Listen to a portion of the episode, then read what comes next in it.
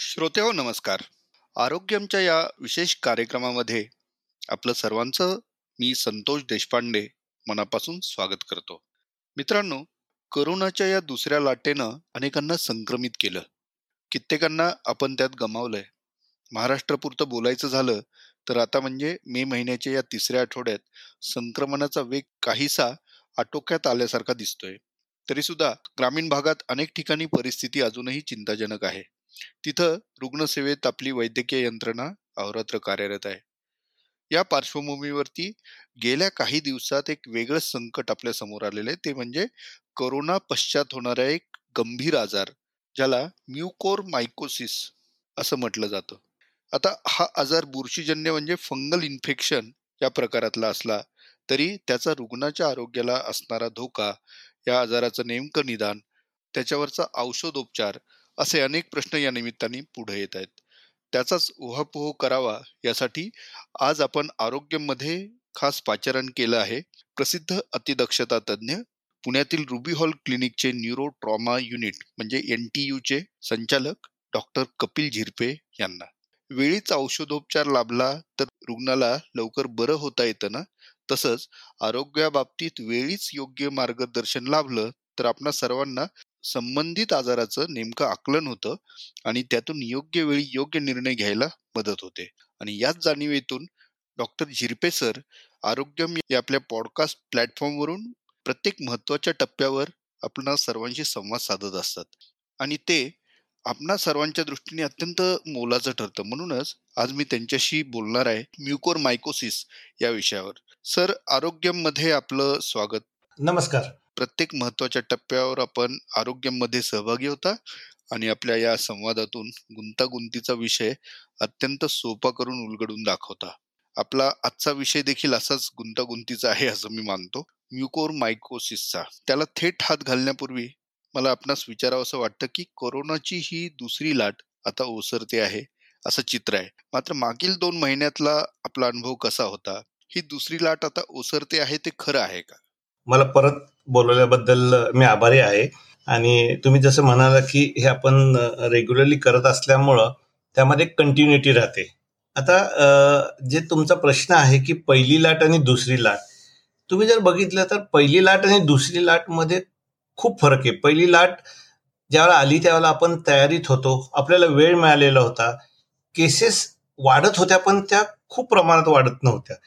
त्या मानाने ही जी दुसरी लाट आहे ही जास्त इन्फेक्टिव्ह आहे. म्हणजे ह्याच्यामध्ये केसेसचा लोड खूप शॉर्ट टाइममध्ये वाढला. म्हणजे अगदी कमी काळामध्ये हजारो आणि लाखो पेशंट हे झाले. त्या ह्याचं कारण म्हणजे हा जो करोनाचा म्युटन म्हणतो किंवा वेगळा प्रकार म्हणतो तो जास्त इन्फेक्टिव्ह होता. म्हणजे फॅमिलीमधला एक मनुष्य पॉझिटिव्ह आला की अख्खी फॅमिली पॉझिटिव्ह यायची. असं हे आम्ही बघितलं आहे एक दोन महिन्यामध्ये. त्यामुळे कमी काळामध्ये हजारोनी आणि लाखोनी पेशंट आल्यामुळं तो लोड हेल्थकेअर सिस्टीमला सांभाळणं अवघड झाला आणि त्याच्यामुळं हा सगळा थोडासा प्रचंड त्रास आणि गोंधळ निर्माण झाला. बेड ऑक्सिजनचे बेड आणि सर्व धावपळ तयार झाली. पण ॲज कंपेअर टू द जर तुम्ही पहिली लाट बघितली तर मॉर्टॅलिटी म्हणजे जो मृत्यूदर आहे तो एवढा जास्त नाहीये. म्हणजे हा थोडासा less virulent type of the हे आहे. अच्छा. सर आता पोस्ट कोविड कॉम्प्लिकेशन असा एक शब्द रूढ होतो आहे. आणि असे कुठले कुठले आजार सध्या आपल्याला पाहायला मिळतात जे ह्या प्रकारात मोडतील? जर तुम्ही बघितलं ना पोस्ट कोविड जे आपण सिंड्रोम म्हणतो किंवा आजार म्हणतो तर हे त्या कोविडच्या रिलेटेड असतात म्हणजे कोविड हे एक व्हायरल इन्फेक्शन आहे. त्यामध्ये शरीरामधली विरोध शक्ती कमी होती. आणि कोविड आजार कंट्रोलमध्ये आणण्यासाठी आपण स्टिरॉइड्स वापरतो आपण अँटीव्हायरल वापरतो आपण बाकीचे जे सगळे ड्रग्ज वापरतो त्याच्यामुळे पण इम्युनिटी कमी होते. त्यामुळं हा जो कोविडचा रुग्ण असतो तो एक असा चांगल्या प्रकारचा थोडक्यात होस्ट असतो इन्फेक्शन होण्यासाठी. म्हणजे कुठलेही जंतूचे प्रादुर्भाव यांना जास्त होऊ शकतात. आम्ही जनरली कोविड नंतरच्या तीन प्रकारात पेशंटला कॅटेगराईज करतो. म्हणजे एक तर फिजिकल म्हणजे त्यांना शारीरिक व्याधी होऊ शकतात. मेंटल म्हणजे त्यांची मानसिक अवस्था हे होऊ शकते. आणि फायनान्शियल कारण या सगळ्या खर्चामुळे ते वीक होऊन जातात. आता आपण फायनान्शियल आज बोलणार नाहीये. मानसिक आणि शारीरिक व्याधी ह्या दोन खूप महत्त्वाच्या गोष्टी आहेत. पोस्ट कोविड नंतर शरीरातली विरोधशक्ती कमी झाल्यामुळे जंतूचा प्रादुर्भाव खूप लवकर होतो या लोकांना. त्यामुळे ह्यांनी जास्त काळजी घ्यायला पाहिजे. जसं आता आपण म्युकर मायकोसिसबद्दल बोलणार आहोत हे फंगल इन्फेक्शन हे शरीरातली विरोधशक्ती कमी झालं तरच ते होतं. नाही तर रुटीनली हेल्दी लोकांना जनरली म्युकर मायकोसिस होत नाही. आणि मेंटल म्हणजे हे लोक ज्यावेळेला त्या सतरा दिवस क्वारंटाईन मध्ये असतात एका रूममध्ये असतात आणि एकटे असतात आणि बाहेरच्या सगळ्या लोकांशी त्यांचं कम्युनिकेशन नसतं एक मानसिकरित्या ते खचलेले असतात. त्या लोकांना त्या पुढच्या दोन महिन्यामध्ये मानसिकरित्या बाहेर काढण्यामध्ये खूप कष्ट घ्यावे लागतात फॅमिलीला. आणि हे फॅमिलीला किती वेळेला कळत नाही. म्हणजे दोन प्रकारचे मानसिक खचीकरण असते. एक तर तो मनुष्य खूप शांत होतो किंवा तो मनुष्य हायपर होतो. ह्या दोन्ही गोष्टी चुकीच्या म्हणजे त्यांनी नॉर्मल असणं जरुरी आहे. जर एखादा कोविड झाल्यानंतर खूप शांत बसून असेल कमी बोलत असेल कमी मिसळत असेल ते पण धोकादायक आहे. आणि त्याचबरोबर एखादा खूप छोट्या छोट्या गोष्टीवरनं चिडत असेल अग्रेसिव्ह होत असेल किंवा रेसलेस होत असेल तर ते पण चुकीचं म्हणजे ह्या दोन्ही गोष्टी ह्या कोविडच्या मानसिक खच्चीकरणामध्ये असू शकतात. तिसरा महत्त्वाचा आपण जर बघितलं तर फिजिकली म्हणजे शारीरिकरित्या ते खूप वीक होतात. त्यांच्यामध्ये फटिगनेस हा सगळ्यात जास्त कॉमन असतो. म्हणजे थोडं जरी काम केलं की प्रचंड थकवा येतो खाली बसल्यानंतर उठताना त्रास होतो थोडं जरी हालचाल जास्त केली तरी फिजिकल ऍक्टिव्हिटी झाली तरी मनुष्य अगदी गळ्यातल्यासारखा पडून राहतो. ह्या ह्या ह्या दोन तीन खूप कॉमन गोष्टी आहेत. आणि बाकीचे बरेच सिमटम्स आहेत. बरोबर. आता जो आपला मुख्य विषय आहे म्युकर मायकोसिस आणि याच्याबद्दल सध्या खूप चर्चा आहे. अनेकांना त्याची काळजी वाटते आणि मला वाटतं पुण्यामध्ये त्याचं प्रमाण बऱ्यापैकी आढळते म्हणजे आपल्या महाराष्ट्रात ते बऱ्यापैकी आता वाढलेलं आहे असं दिसतंय. म्हणूनच हा विषय नीट समजून घेतला पाहिजे. तर मला सर सांगा की हा नेमका काय आजार आहे? तो कितपत गंभीर आहे? त्याची लक्षणं कशी असतात? किंवा त्याचं निदान कसं होऊ शकतं? अत्यंत योग्य प्रश्न आहे आताच्या काळामध्ये. जर हा मेन डिफरन्स आहे पहिल्या लाटे आणि दुसऱ्या लाटेमध्ये. पहिल्या लाटेमध्ये आपण लाखो पेशंट बघितले पण म्युकोर मायकोसिस किंवा हे फंगल इन्फेक्शन बघितलं नाही. ह्या लाटेमध्ये ते प्रमाण सडनली वाढलेलं आहे.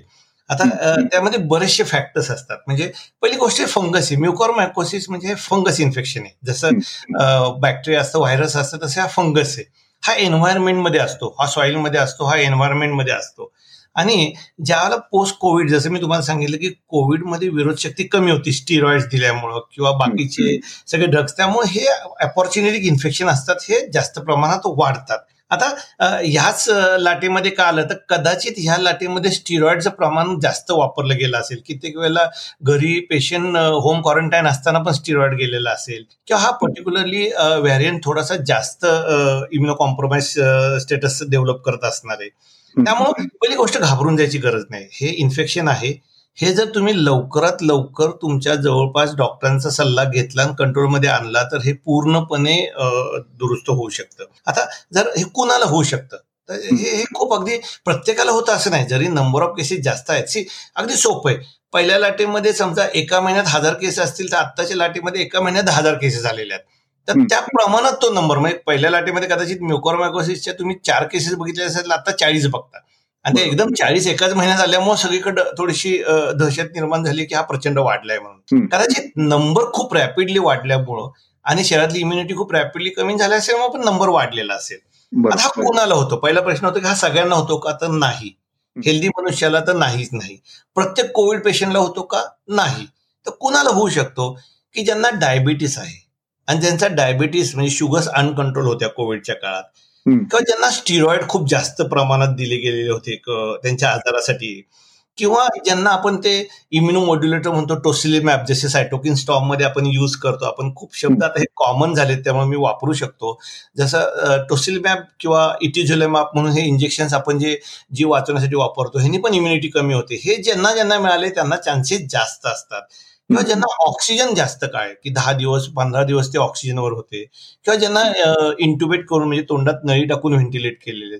तर ह्या पेशंट्समध्ये म्युकोरोमायकोसिस होण्याची शक्यता जास्त असते as compared to the other covid patient आता समजा हे कधी लक्षणे येऊ शकतात? जनरली कोविड झाल्यानंतर दहा बारा दिवसांनी ही लक्षणं दिसू शकतात. कुठली लक्षणं असतात? तर चेहऱ्यावर सूज येते किंवा चेहऱ्याचा एका बाजूचा कलर निळसर काळा होतो. किंवा एका बाजूची पापणी उघडली जात नाही आपण ज्याला टोसिस म्हणतात. म्हणजे दोन्ही डोळ्यामधले एक डोळे पूर्ण उघडतात दुसऱ्या डोळ्याची पापणी वरच जात नाही. किंवा डोळे बाहेर आल्यासारखे वाटतात. म्हणजे तुम्ही जर बघितले तर असे डोळे वटारल्यासारखं वाटतो कित्येक वेळेला. टोसिस प्रॉप्टोसिस म्हणतात त्याला. किंवा आय बोल मुवमेंट कमी होतात. म्हणजे डोळ्याची हालचाल कमी होती. जर तुम्ही तोंड उघडून बघितलं आत सगळं काळ्या प्रकारचा थर दिसतो. आता हे जर समजा एखाद्याला कोविड झालाय आणि तो जर दहा बारा दिवसांनी ह्यातलं कुठलंही लक्षण आढळलं तर म्युकोर मायकोसिस असू शकतं. लवकरात लवकर जवळपासच्या डॉक्टरांना जाऊन तुम्ही भेटायला पाहिजे. परत एकदा जस्ट तुमच्या माहितीसाठी सांगतो जर चेहऱ्यावर सूज जाणवत असेल किंवा चेहरा निळसर काळा होत असेल किंवा डोळे वाटारल्यासारखे डोळे बाहेर आलेले असतील किंवा एक पापणी लवकर उघडत नसेल डोळ्याच्या मुवमेंट कमी जास्त झालेले असतील किंवा आत आपल्या पॅलेटला वरच्या बाजूला काळसर थर आलेला असेल तर हे फंगल इन्फेक्शनची लक्षणं असू शकतात. ह्याच बरोबर जर तुमचा डोळा दुखत असेल तुम्हाला डोकं खूप दुखत असेल तुमचं नाक गळत असेल नाकामधून डिस्चार्ज येत असेल डोळ्याला अंदूक दिसत असेल दात दुखत असेल हे त्याची लक्षणं असू शकतात. हे जर तुमच्या लक्षात आलं ह्यापैकी कुठलंही तर जवळपासच्या डॉक्टरांकडे जाऊन तुम्ही जर त्यांचा सल्ला घेऊन योग्य इन्व्हेस्टिगेशन केले तर आपण ह्या आजाराला लवकरात लवकर डायग्नोज करून त्याची ट्रीटमेंट चालू केली तर हा आजार पूर्णपणे बरा होणारा आहे. अच्छा. आणि याचं निदान करण्यासाठी काही स्पेसिफिक टेस्ट असतात का? हो. आता ह्याच्या खूप पर्टिक्युलर टेस्ट आहे पहिली गोष्ट ह्या सगळ्या सिमटम्स आणि सायन्सवरनं आपण त्यांचे बेसिक ब्लड टेस्ट करतो. पण अगदी महत्वाचं म्हणजे ज्या त्यांच्या नाकातले जे कलेक्शन असतं ते केवच स्टेनिंग म्हणून असतं जे फंगल डिटेक्शन करतं म्युकॉरमायकोसिस तेव्हा कित्येक वेळेला ते डीप नेझल सॉब घेऊन ते स्टेनिंग करतात. त्यात जर समजा काही कारणास्तव नाही डायग्नोज झालं तर मग आपल्याला बायोप्सी घ्यावी लागते. जनरली ईएन टी सर्जन्स करतात की ते आत दुर्बिणीद्वारे जाऊन तिथला सगळा भाग खडून काढून ते बायोप्सी मटेरियल आपण ह्याला पाठवतो फंगल इन्फेक्शनच्या तपासणीसाठी. आणि त्याचबरोबर इमेजिंगचा खूप रोल आहे. समजा मला शंका आली की बाबा हे जे डोळे थोडेसे बाहेर दिसतात काळसरे हा म्युकॉर मायकोसिस असू शकतो ह्याला डोकं दुखतंय डिस्चार्ज तर मी त्याच्या ब्रेनचा स्कॅन करतो आणि त्याच्या नाकाचा आणि सायनसेसचा स्कॅन करतो. त्याच्यावर बऱ्यापैकी आपल्याला अंदाज येतो. म्हणजे बायोप्सी हे कन्फर्मेटिव्ह झालं की पक्का आहे म्हणून. पण त्याच्या आधी साईन सिमटम्स आणि हिस्ट्री आणि त्याचबरोबर जर मी स्कॅन केला आणि स्कॅनमध्ये मला लक्षात आलं की सायनसेस आणि डोळ्याला इन्फेक्शन आहे तर हे म्युकोरमायकोसिस असू शकतं. अच्छा. आणि ह्याला काही वयोगट असं तुम्ही पाहता काही? पर्टिक्युलर ह्या वयोगटात हे प्रमाण जास्त दिसतंय असं काही? मी तुम्हाला सांगितलं सर हा अपॉर्च्युनिक इन्फेक्शन आहे. पूर्वी म्हणजे हा म्युकोरमायकोसिस हा माहीत असलेला आजार आहे. हा काही नवीन आलेला नाहीये करोनासारखा हा वर्ष वर्ष डायबिटीसच्या लोकांना होतो. ज्यांचे शुगर कंट्रोलमध्ये नसतात त्यामध्ये कसं असतं की ज्यांच्या शुगर कंट्रोल नाही ते जनरली वयस्कर लोक असायचे. आता कोविड काय झालंय? कोविडला वयाचं बंधन नाहीये. तो दोन महिन्याच्या मुलापासून ते नव्वद वर्षाच्या आजोबांपर्यंत सगळ्यांना होतो. त्यामुळे ह्याला वयाचं असं बंधन नाहीये. म्हणजे वीस वर्षाच्या मुलाला पण म्युकॉरमायकोसिस होऊ शकतं चाळीसला पण होऊ शकतं साठला पण होऊ शकतं नव्वदला पण होऊ शकतं. तो जर रिस्क फॅक्टर्स ग्रुपमध्ये असेल की ज्याला कोविड होता ज्याला ऑक्सिजन थेरपी जास्त होती ज्याला खूप स्टिरॉइड मिळालेत ज्याला ते इम्युनोमोड्युलेटर्स टोसिलमॅप सारखे मिळालेत. तर नॅचरल त्याची इम्युनिटी डाऊन गेली की हे इन्फेक्शन होणार आहे. त्यामुळे दुर्दैवाने ह्याला वयाचं तसं लिमिट नाही कोविडच्या काळात. अच्छा. सर जगातल्या इतर देशांच्या तुलनेत म्हणजे वेस्टर्न कंट्रीजच्या तुलनेत आपल्याकडे हे प्रमाण जास्त आहे का? आढळत आहे का तसं? आत्ताच्या सेकंड लाटेमध्ये हे आपल्याला जास्त आढळ आहे. आता त्याची कारणं वेगवेगळी असू शकतात. म्हणजे आपण आता डेमोग्राफिक नाही कंपेअर करू शकत. की आपल्याकडचा स्ट्रेन कुठला आहे? आपल्याकडे शॉर्ट टाइममध्ये एवढ्या सगळ्या केसेस आल्यानंतर त्याचा काही परिणाम झालेला आहे का? आपल्याकडे स्टिरॉइडचा वापर व्यवस्थित केला गेलेला नाहीये का? आपल्याकडे हे सगळं कोविड मॅनेज करत असताना शुगर व्यवस्थित मॅनेज झालेले आहेत का नाही? नंतर हायजीन सर्वात महत्वाचं आपल्याकडे हायजीन मेंटेन केलं जातंय का किंवा जात होतं का? की ज्यांचे म्हणजे नाक स्वच्छ पाहिजे तोंड स्वच्छ पाहिजे रोज व्यवस्थित टूथब्रश करायला पाहिजे आणि सिमटम्स आले की पटकन डॉक्टरांना जाऊन दाखवायला पाहिजे. ह्या गोष्टी आपण कशा पाळतो आणि कशा प्रकारे त्याला सामोरं जातो ते जास्त महत्वाचं आहे. सर याच्यात उपचार करणारे तज्ज्ञ डॉक्टर आपल्याकडे पुरेशा संख्येत उपलब्ध आहेत का असं मला नेहमी प्रश्न पडतो. कारण माझ्या माहितीत अशी एक केस आलेली की ती जी रुग्ण आहे तर त्यांना एक दिवस डोळ्यांचा प्रॉब्लेम आला. ते ऑपरेशन होईपर्यंत परत काहीतरी टाळूचा विषय आला. परत असं आणि मग सतत त्या एक ऑपरेशनच्या फेऱ्यामध्ये ते अडकले. आणि त्याच्यामध्ये पर्टिक्युलर ते तज्ज्ञ शोधणं आणि ते हे करणं हे थोडस चॅलेंजिंग काम त्या रुग्णाच्या नातेवाईकांना वाटलं. म्हणून हा प्रश्न विचारला नाही नाही. अगदी प्रामाणिकपणे सांगू का? की कुठलं ऑपरेशन करायचं आणि कुठल्या रुग्णाला कुठलं ऑपरेशन लागणार हे ते आजार ठरवतो. तो तज्ज्ञ नाही ठरवत. फॉर एक्झाम्पल आता एखाद्याला फंगल इन्फेक्शन झालेलं आहे त्याचे सायनसेस आहेत आणि आपण सिटी स्कॅन केला आणि त्यात लक्षात आलं की डोळ्याला पण लागण झालेली आहे. तर पहिली प्रायोरिटी असते डोळा वाचवणे. त्यामुळं ज्यावेळेला म्युकोरोमायकोसिसचा रुग्ण डायग्नोस होतो त्यावेळेला टी e म्हणजे आपले कान नाक आणि घसा तज्ज्ञ नंतर डोळ्यांचे डॉक्टर हे त्यात इन्व्हॉल्व्ह असतातच असतात. कारण डोळ्याच्या डॉक्टरने क्लिअरन्स दिल्याशिवाय ईएनटी e डॉक्टर त्याचा ऑपर म्हणजे ते डिब्राइडमेंट घ्यायला घेतच नाही जनरली बरोबर. आणि तिसरा प्रकारे जर ते इन्फेक्शन ब्रेनला गेलेलं असेल तर मग आपल्याला न्यूरोलॉजिस्ट पण लागू शकतो न्यूरोसर्जन पण लागू शकतो. त्यामुळं तो आजार कुठल्या स्टेजमध्ये डायग्नोस होतोय आणि त्याला काय रिक्वायरमेंट आहे त्यानुसार तज्ज्ञ डॉक्टर ह्यामध्ये इन्व्हॉल्व्ह होतात. म्हणजे प्रत्येक केसमध्ये तिघांनी ऑपरेशन करायला पाहिजे नॉट नेसेसरी कित्येक वेळेला तो येतो ईएनटी e साठी त्याचा डोळा काढावा लागतो आणि ब्रेनचं पण ऑपरेशन करावं लागतं. आणि हे फंगल इन्फेक्शन आहे. लक्षात घ्या फंगल इन्फेक्शन हे इन्व्हॅज्यू फंगल म्हणजे ज्यावेळेला ते पसरत जातं. ते प्रेडिक्ट नाही करता येत का आधी आपल्याला? नाही नाही. कारण प्रत्येकाची इम्युनिटी वेगळी आहे ना. प्रत्येकाचं विरोध शक्ती वेगळी आहे. प्रत्येकाचा आजार कुठल्या स्टेजमध्ये तुमच्याकडे आलाय ते डिसाईड करतं. ओके ओके आणि सर मग तुम्ही ब्रेनचा उल्लेख केला. तर न्यूरोलॉजिकल विषय काय असू शकतात त्याच्यात? ह्याच्यामध्ये आता जे आम्ही केसेस बघतो एक तर ब्रेनचं इन्फेक्शन होऊ शकतं. दुसरी गोष्ट ब्रेनमध्ये ऍक्सेस होतो म्हणजे पू तयार होतो. तिसरी गोष्ट ब्रेनला जाणाऱ्या रक्तवाहिन्यांना इन्फेक्शन होऊन तिथं रक्ताच्या गाठी तयार होऊन ब्रेनचा एक भाग पूर्ण खराब होतो ज्याला आपण ब्रेन इन्फाक्ट म्हणतो किंवा ज्याला लकवा मारल्यासारखा म्हणतो. तिथे वेळेला ब्रेनमध्ये हिमोरेजेस तयार होतात म्हणजे रक्तस्राव होतात. त्यामुळं ब्रेनची इन्व्हॉल्वमेंट ज्यावेळेला होती त्यावेळेला हा प्रकार आपल्या कित्येक वेळेला हाताबाहेर गेलेला असतो. त्याचा अर्थ ते इन्फेक्शन खूप विरुलंट आहे आणि ऑलरेडी सगळीकडे पसरलेलं आहे. आणि ब्रेन हा असाच एक अवयव की ज्याला जास्त हात लावता येत नाही. बरोबर. आणि ह्याचं एक उपचार तंत्र असं काही ठरलेलं आहे का ओव्हरऑल हो हो अगदी. म्हणजे जर पेशंट लवकर आला वेळेत आला. तर पहिल्यांदा ईएनटी बघतो. तो त्याचं सगळं सिटी स्कॅन आणि इमेजिंग झाल्यानंतर डोळ्याचे डॉक्टर बघतात. ते त्यांची डोळ्याची इन्व्हॉल्वमेंट बघतात. मग आपण डिब्राइडमेंटला घेतो. कारण आपल्याला ते मटेरियल पाहिजे असते की ते तर डिब्राइडमेंट करताना आपण फक्त बायोप्सी घेऊन येत नाही. आपण तो जितका भाग काढता येईल तेवढा काढतो. त्याला आपण सोर्स कंट्रोल म्हणतो मेडिकल लँग्वेजमध्ये आणि जितकं इन्फेक्शन तुम्ही काढाल तेवढं ते लवकर कंट्रोलमध्ये येतं. कारण तुमचे अँटी फंगल तिथपर्यंत जास्त कित्येक दिवस लागतात. त्यामुळं फर्स्ट पार्टमध्ये डायग्नोसिस म्हणजे आपण हिस्ट्री वगैरे सगळं घेऊन सिटी स्कॅन इमेजिंग करतो. सेकंड पार्टमध्ये आपण डिब्राइडमेंट करतो म्हणजे ते सगळी सायनसेस स्वच्छ करून ते भाग आपण एक्झामिनेशनला पाठवतो. डोळा वाचवण्याचा प्रयत्न करतो. आणि मग तुम्ही सायमल्टेनियसली त्याला मेडिकल ट्रीटमेंट चालू करता. म्हणजे त्याचे जे ड्रग्ज आहेत अँपोटेसिन बी आता सगळेजण नाव ऐकून असतील किंवा हो, हो. हे ड्रग्ज आपण सायमल्टेनियसली चालू करतो. म्हणजे आणि ह्या सगळ्या ह्याच्यामध्ये पेशंटची शुगर मॅनेज करणं पेशंटचं बीपी मॅनेज करणं पेशंटचे इलेक्ट्रॉइड मॅनेज करणं पेशंटचं हायड्रेशन मेंटेन करणं पेशंटचं न्यूट्रिशन मेंटेन करणं अशी मल्टीफॅक्टोरियल मॅनेजमेंट आहे. म्हणजे एक जण कोणी असा रिस्पॉन्सिबल नसतो या सगळ्या. सगळेजण मिळून ते मॅनेज करतात. बरोबर. आणि औषधांचा तुम्ही आता उल्लेख केला. तर ह्या औषधांची उपलब्धता हा एक मेजर थोडासा प्रॉब्लेम सध्या दिसतो आहे. त्याच्यावरती काय सध्या मार्ग दिसतोय? आता कसं आहे हे लायपोझोमल अँपोटोसिन बी हे भयंकर कॉस्टली औषध आहे. आणि पूर्वी वर्षातून समजा वीस चाळीस केस येत होत्या. तर आता तुम्हाला पंधरा दिवसात एका महिन्यात शंभर दोनशे केसेस येतात. त्यामुळे नॅचरली ह्याचा शॉर्टेज येणार होतच. त्याला काय? कारण that is a part of that pandemic हजारो केसेस येतात तर तुमचं कुठलंही ड्रग कमी पडणार आहे. मग दुसरं ड्रग हे रात्रीतून तयार होत नसतं. कारण ह्याचे पेटंट ह्याचं रिसर्च आणि ह्याच्या सगळ्या कॅपॅसिटी ह्या लिमिटेड असतात. पण प्रत्येक ड्रगला अल्टरनेटिव्ह असतं. म्हणजे समजा लायपोसायचे अँपोटेसिन बी शॉर्टेज येणार हे सर्वांना माहीत होतं. कारण एवढ्या नंबर ऑफ केसेस आले तो कमीच पडणार आहे ड्रग मग त्याला अल्टरनेटिव्ह असतात की पोसेकॉनॉझल आहे किंवा अजून दुसरा अँटीफंगल आहे. किंवा लायपोझोमलचा एक दुसरा प्रकार आहे ज्याला आपण प्लेन अँपोटेसिन बी म्हणतो की ज्याच्यामध्ये थोडंसं जास्त मॉनिटरिंग करावं लागतं आणि ते थोडंसं किडनीला हानिकारक असू शकतं. तर अशा ड्रग्सचा अल्टरनेटिव्ह वापर करू शकतो. थोडंसं तुम्हाला जास्त कष्ट घ्यावे लागतात पेशंट मॅनेज करताना. पण हे ड्रग मिळत नाही म्हणून सगळं थांबलेलं नाहीये. किंवा हे ड्रग मिळत नाही म्हणून तुमची ट्रीटमेंट थांबलेली नाहीये.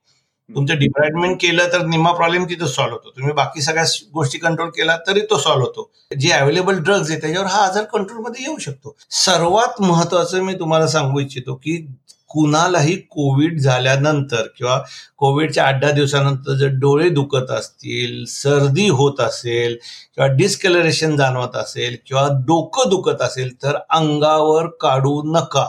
जितक्या लवकर तुम्ही डॉक्टरांना तुमच्या स्पेशलिस्ट तुमच्या फिजिशियनला दाखवाल तेवढ्या कमीत कमी खर्चात आणि कमीत कमी त्रासात आणि कमीत कमी स्प्रेडमध्ये तुम्ही ह्यातून बाहेर येऊ शकता. बरोबर. सर याच्यावर ऑपरेशन हाच मार्ग असतो का दुसरे पण काही मार्ग आहेत? बिना ऑपरेशन तुम्ही दोन गोष्टी आहेत. एक तर आपण मेडिकल मॅनेजमेंट म्हणतो आणि एक सर्जिकल मॅनेजमेंट म्हणतो. मेडिकल मॅनेजमेंट ऑलरेडी मी तुम्हाला सांगितली. सर्जिकल मॅनेजमेंट अत्यंत महत्त्वाचे आहे. याला अल्टरनेटिव्ह काढायचा नाही. मेडिकलमध्ये एक तत्व आहे.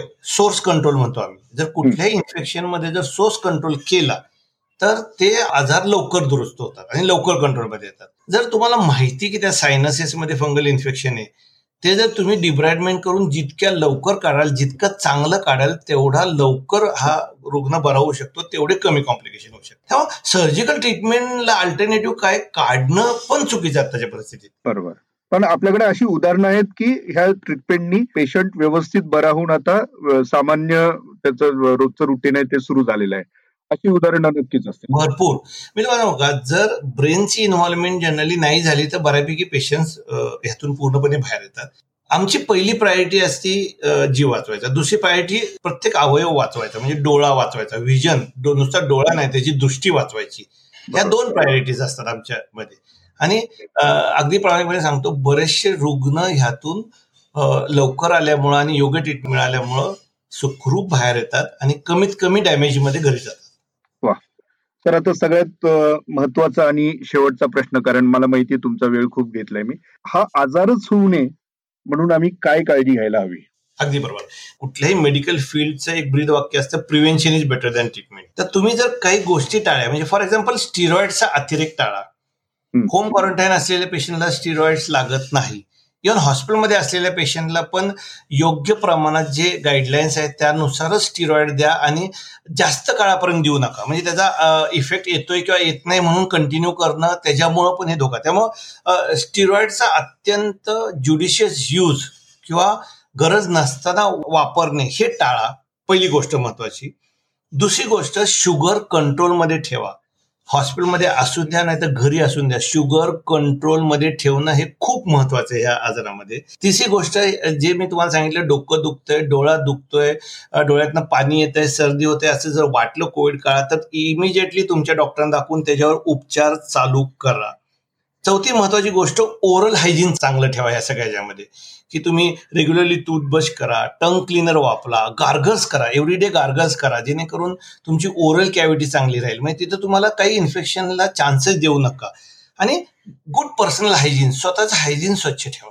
या ह्या जर गोष्टी पाळल्या आणि त्याचबरोबर हॉस्पिटलमध्ये ऍडमिट असताना ज्यांना ऑक्सिजन जास्त काळ लागतो त्यामध्ये जर नेझल हायजीन म्हणजे नाक स्वच्छ ठेवायचं ते जे पाणी जे वापरलं जातं मॉइश्चर म्हणजे ह्युमिडिफिकेशनसाठी त्यामध्ये डिस्टिल वॉटर लागतं. टॅप वॉटर वापरलं तर फंगल इन्फेक्शन होण्याचे चान्सेस जास्त असतात. ह्या गोष्टी जर आपण टाळल्या तर हे इन्फेक्शन होणार नाही. तर तुम्ही हा अत्यंत गुंतागुंतीचाच खरोखर विषय आहे पण तो इतकं छान आणि सोप्या पद्धतीने आम्हाला नेहमीसारखं समजून सांगितलात. आणि जे एक धास्ती वाटत होती मला हे पॉडकास्ट सुरू करण्याच्या आधी ह्या विषयाबद्दल तर ती आता तेवढीशी नक्कीच राहिलेली नाही. किंबहुना तो अधिक विषय सोपा होऊन गेला. अवेअरनेस आमच्यात नक्कीच क्रिएट झालेला आहे. अवेअरनेस तयार झालेला आहे आणि श्रोत्यांपर्यंत तो नक्कीच पोहोचलेला आहे. तुम्ही सर वेळात वेळ काढून आज इथे सर्वांशी संवाद साधलात. त्याबद्दल मनापासून आभार. थँक्यू